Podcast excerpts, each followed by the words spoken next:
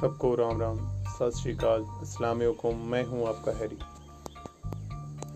आज हम बात करने वाले हैं इतिहास की सबसे बड़ी मॉडर्न मिस्ट्री की। जी हाँ अरिशी मर्डर केस 15-16 मई को 2008 की दरमियानी रात को अरिशी की लाश नोएडा में अपने घर पे बिस्तर पर मिली। इसके बाद एक एक कर इतनी नाटकीय घटनाएँ सामने आई।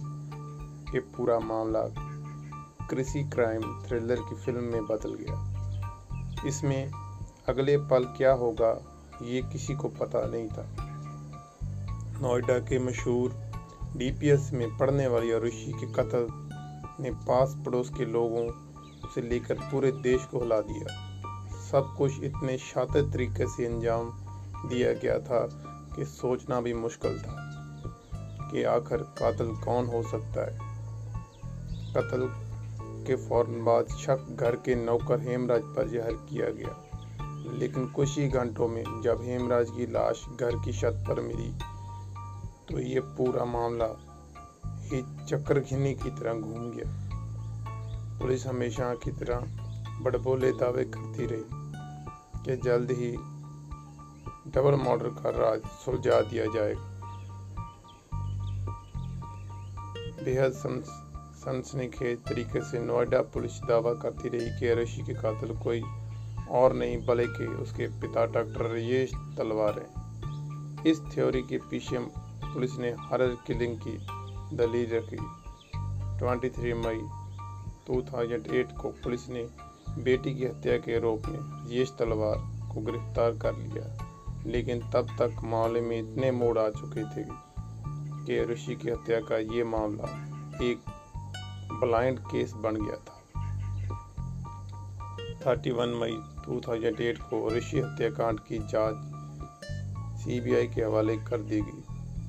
कत्ल के आरोप में डॉक्टर राजेश तलवार सलाखों के पीछे थे और ऋषि के देश भर की सुर्खियाँ बन गया था।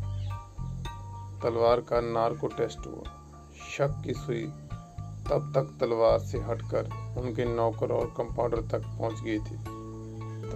तलवार परिवार के करीबी दुरानी परिवार का नौकर राजकुमार को गिरफ़्तार कर लिया गया। इसी बीच तलवार 50 दिन 50 डेज़ जेल में गुजार चुके थे। उन्होंने जमानत मिल गई। 2010 में दो साल बाद सीबीआई ने क्लोजर रिपोर्टर दाखिल कर दी। सुनवाई चलती रही और फिर शक की सुई यूरोपों की शक्ल में एक बार फिर तलवार दंपति पर टिक गई।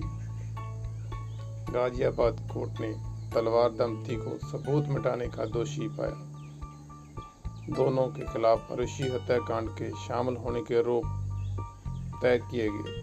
कत्ल के चार साल बाद 2012 में अरुषि की माँ नपूर तलवार को कोर्ट में सरेंडर करना पड़ा और फिर जेल जाना पड़ा। नवंबर 2013 में तमाम तरह और सबूतों को देखते हुए कोर्ट ने अरुषि के पिता हरजेश और माँ नपूर तलवार को उसकी हत्या का जुर्म का दोषी माना और उनको उम्र कैद की सजा सुना दी।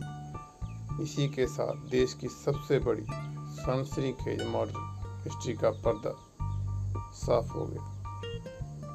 ये थी ऋषि हत्याकांड में दोषियों को सजा।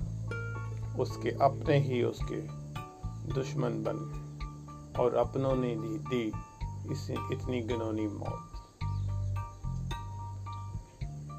आजकल अपने देश में काफ़ी घटनाएँ घट रही हैं। मर्डर केस आए ना आए दिन बढ़ रहे हैं। ऐसी घटनाएँ ज़्यादा ना बढ़े, जहाँ किसी की जान ना जाए तो अपने ही समाज में आप चौकस रहे। क्यों? कोई भी हो सकता है आपका दुश्मन। यहीं पे आज का ये एपिसोड खत्म होता है। एक और नया एपिसोड